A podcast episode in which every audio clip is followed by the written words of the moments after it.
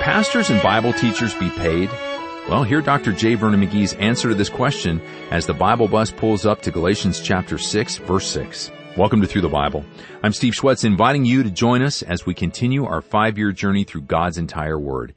Now, in our last study, Dr. McGee shared with us some introductory remarks on the devastating effects of pride. Today, he continues that discussion and focuses on the destruction that pride can have in the ministry. Let's listen now. I mentioned the fact that pride is one of the sins of the ministry today. It's a polite sin that I've never heard of a preacher being tried for committing that sin, but we are guilty of it. Many of us have been guilty of that sin. And we get in the habit of using in our group certain Christian cliches, pious platitudes, as it were. You hear them today. You hear somebody, you know, say, praise the Lord, and really it's just a filler for conversation, and they say other things today. I heard of the preacher on a Sunday morning. The congregation was going out and he was shaking hands with them and one lady came by and said to him, Pastor, I enjoyed the sermon this morning. And he, in a pious manner, like many of us do, oh, don't thank me for the sermon, thank the Lord for the sermon. And she said, well, I thought of that, but it wasn't quite that good. So you see that these pious platitudes can get us in trouble sometime. And I did want to conclude that with a little poem that we have by Nagel, and we've used it many times and I'd like for you to hear it today. It says, You cannot put one little star in motion, you cannot shape one single forest leaf, nor fling a mountain up, nor sink an ocean.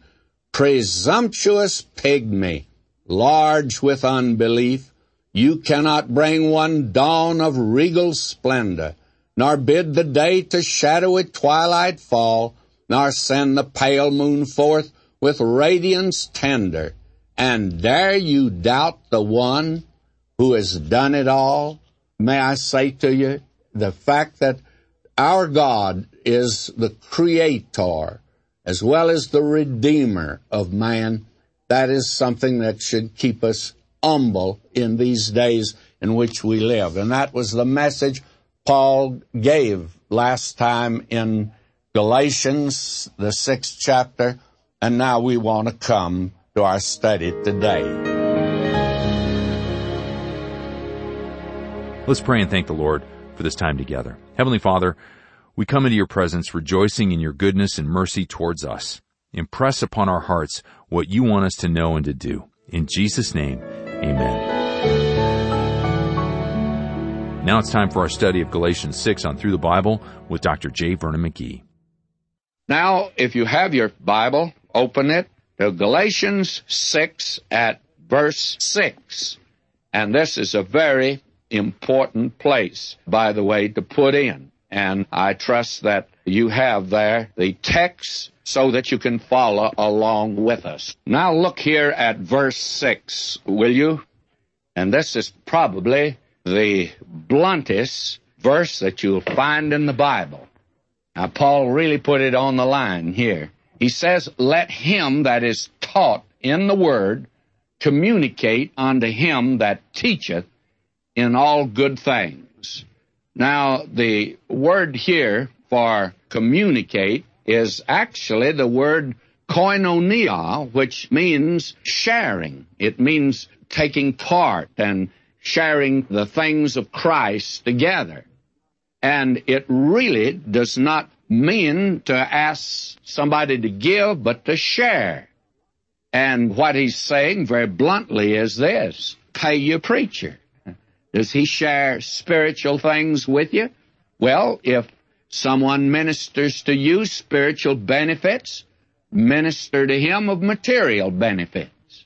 If God has blessed you materially and you are being blessed by someone spiritually, then you ought to minister to them. Now, this is put on a grace basis of sharing, but believe me, friends, when you go into the grocery store and you take down a loaf of bread, then you go over to the meat counter and you get a nice T-bone steak or a roast, and you start going by the cashier's place without paying for it, you will have trouble. And no one thinks anything about that in the world. But when someone ministers to you spiritual things, and then you go by the counter and don't pay, and don't share, actually, why, the Word of God says you're to share with them. That's the reason I say from time to time, wherever you're getting your blessing, that is the place that you should support. If you've got a good Bible church, you support it. By the way, it could even be a radio program. If you're being ministered to, then you should minister because that's the way God intends it to be. Because we shouldn't uh, attempt to be, as one party wrote me and sent in a gift, said, I'm tired of being a freeloader. We appreciate that. And this idea today of saying on the radio program, everything that we offer is free, and then they turn around and ask you to send in something, it really doesn't mean free. And very candidly, I think that we ought to be very frank today. I have to pay for radio time. The stations insist on that. We have to pay a printing bill here. And the post office always makes us pay for the stamps that we use. And we have a light bill and a water bill and gas bill. And there are several bills we have to pay. And there's no use me beating around the bush. We just have to pay them if we're going to continue to send out the Word of God. And I think Paul's just being very blunt here. Let him that's taught in the Word communicate. The word koinonia, share with the one that teaches you in all things.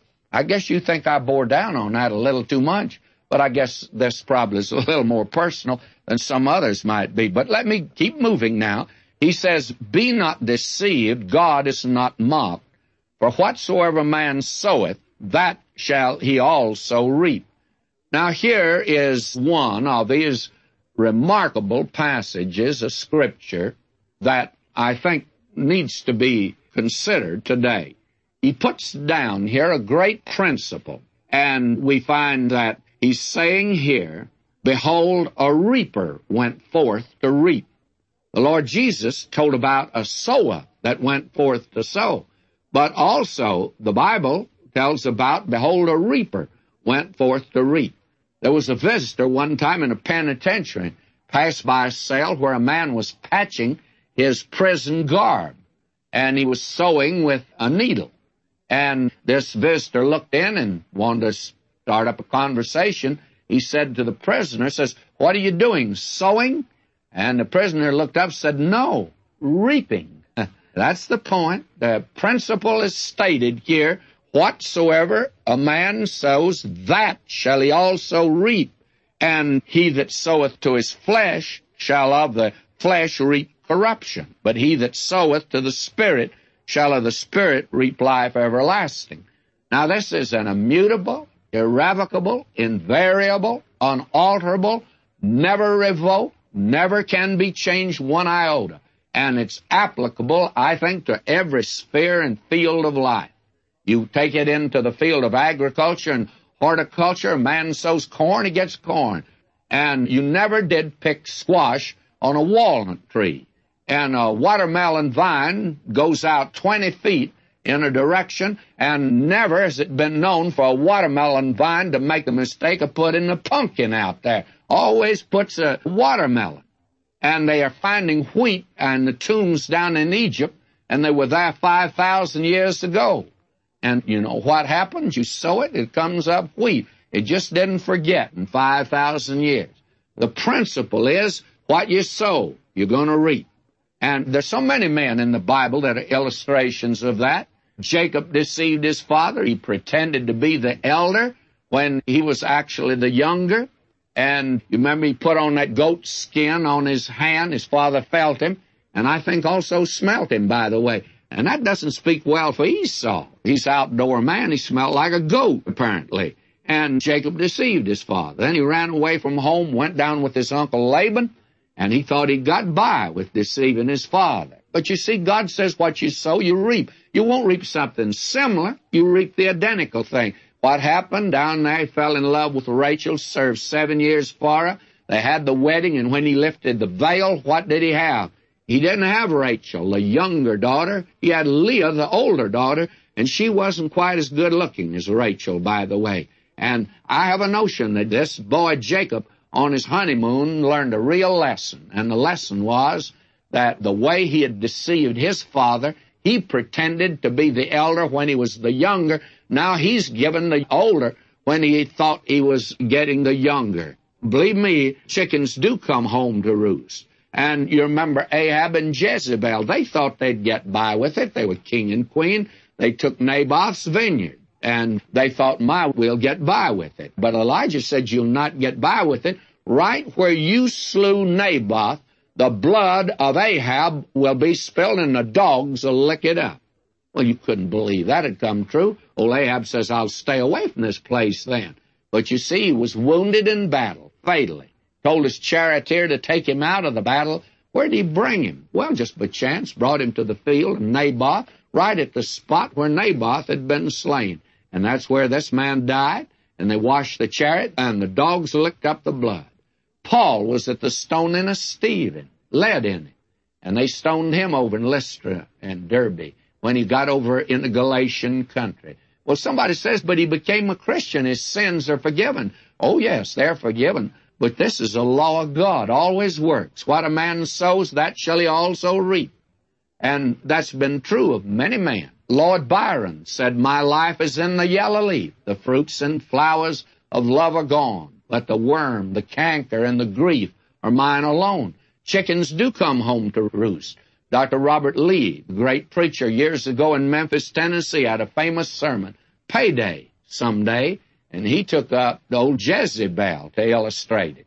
May I say to you, it's been always true. But somebody said again, but you're a Christian. No, I remember hearing Mel Trotter, the great evangelist. He was a converted drunkard, and we had him for an evangelistic meeting in Nashville, Tennessee. And one night we went to a place called Candyland. Everybody ordered a great big old sloppy banana split or some sort of a milkshake or malt or like that he ordered a little bitty glass of carbonated water.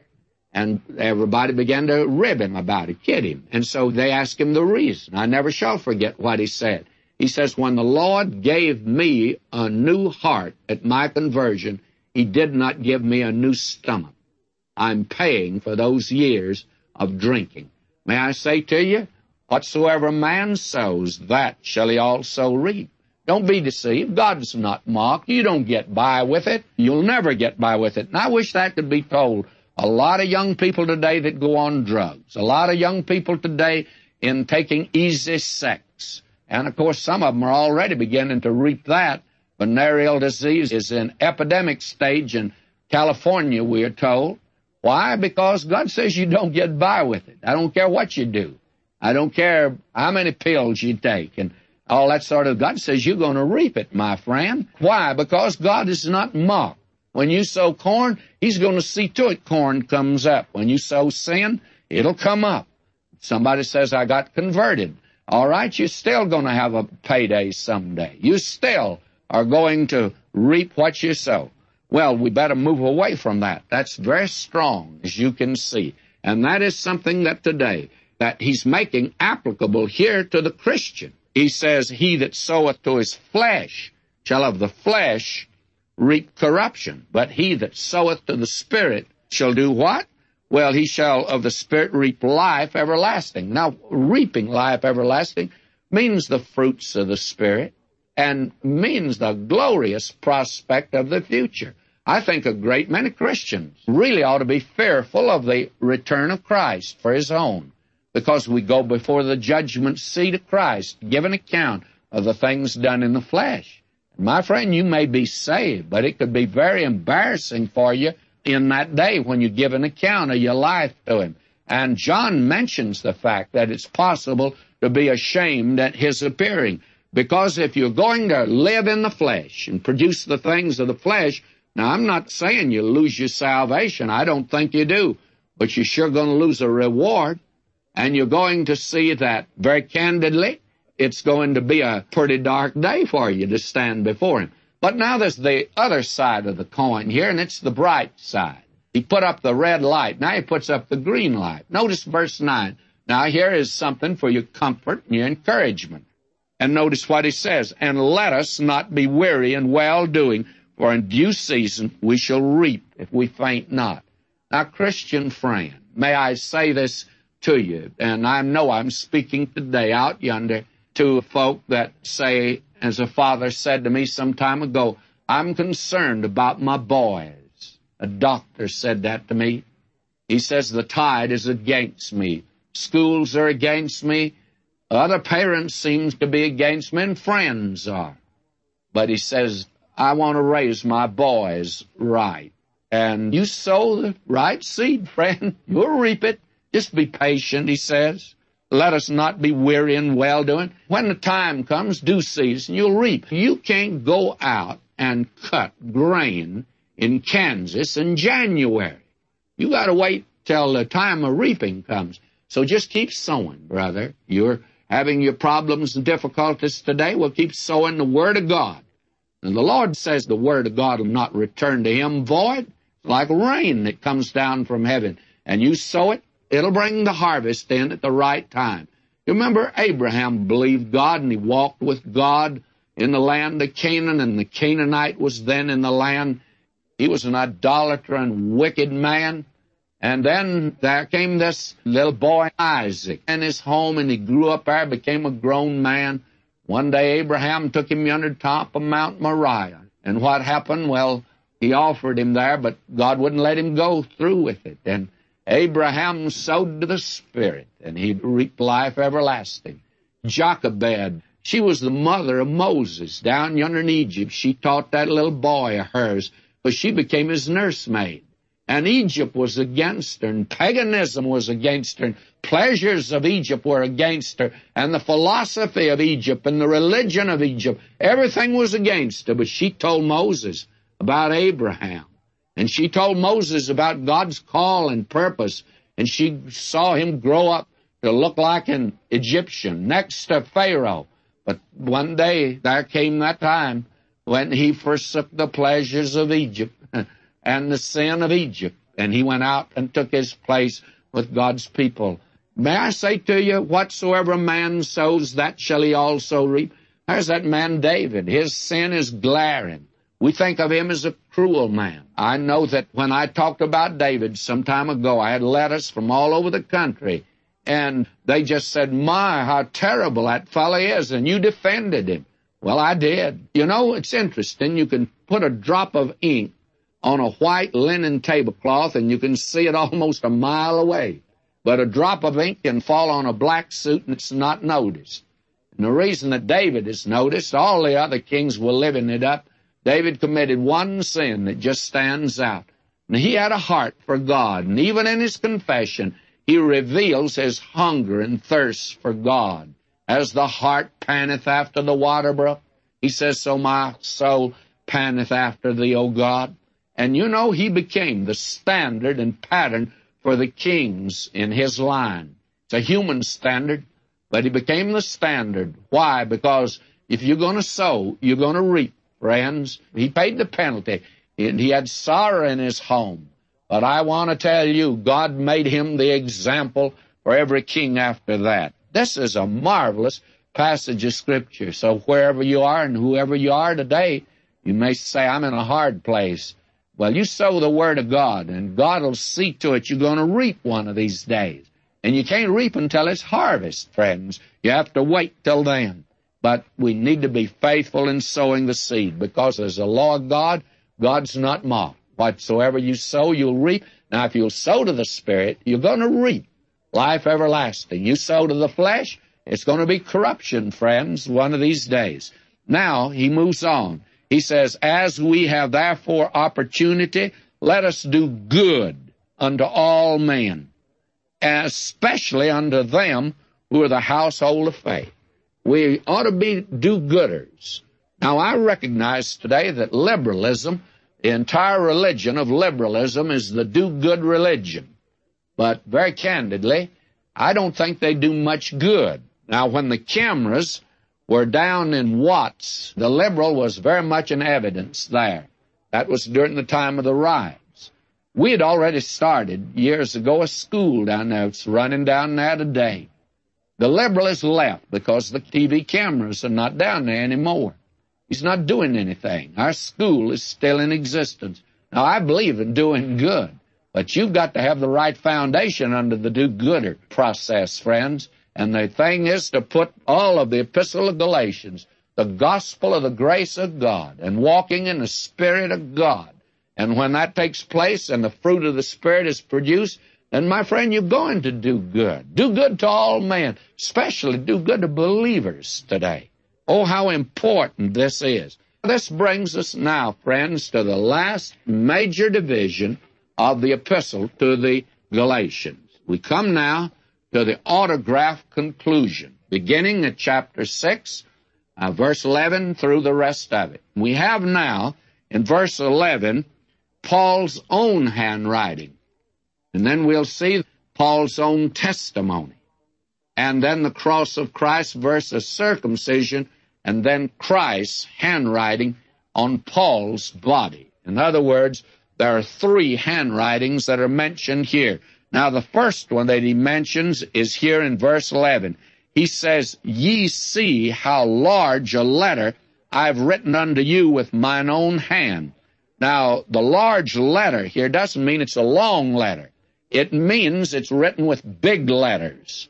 And Paul wrote the epistle to the Galatians himself. Now in Romans, Paul had a secretary. He dictated it. And at the end, the secretary, Paul said to him, if you want to put in your two bits worth, put it in. And so he said, I, Tertius, who wrote this epistle, salute you. Paul says, tell him hello. But not in Galatians. He's not telling anybody hello here. He's been angry, you know because they've been mixing the gospel with law. And when you do that, you absolutely destroy the gospel of the grace of God. Now he'd written this epistle. He didn't wait for a secretary to arrive. And he says, you see how large letters, not a letter, not a long letter, but letters. And why did he use large letters? Because, friends, Paul was partially blind. I studied Shakespeare under a very wonderful Shakespeare scholar but he was partially blind.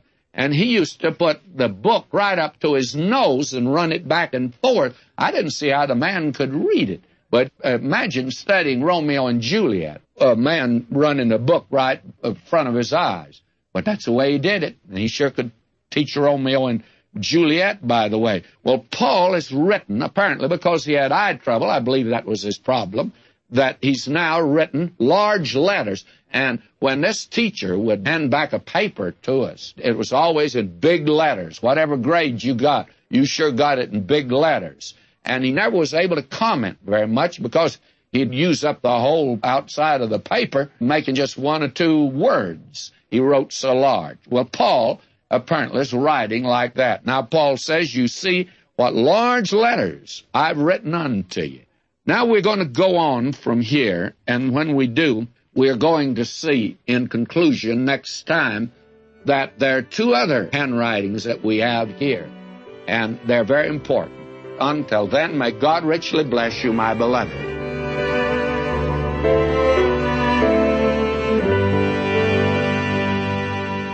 In the Old Testament and in the New, we continue to see that we truly do reap what we sow.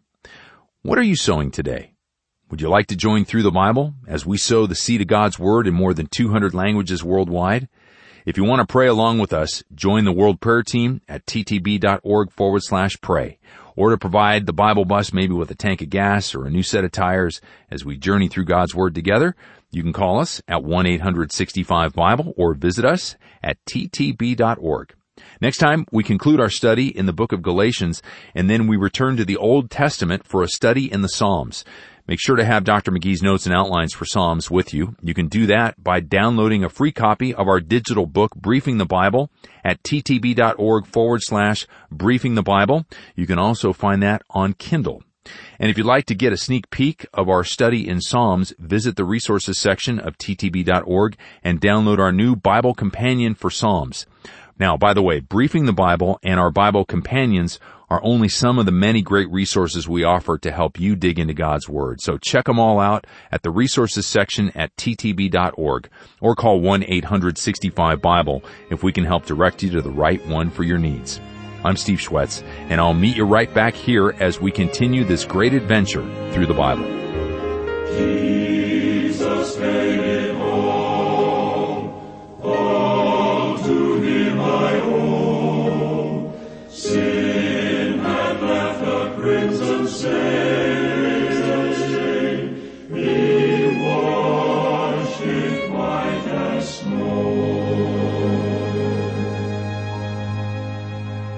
Today's study is always available, free to stream or download thanks to the generous and faithful investments from your fellow Bible bus travelers. Just go to ttb.org or download our app to listen again anytime. As always, we'd love to know what's God teaching you.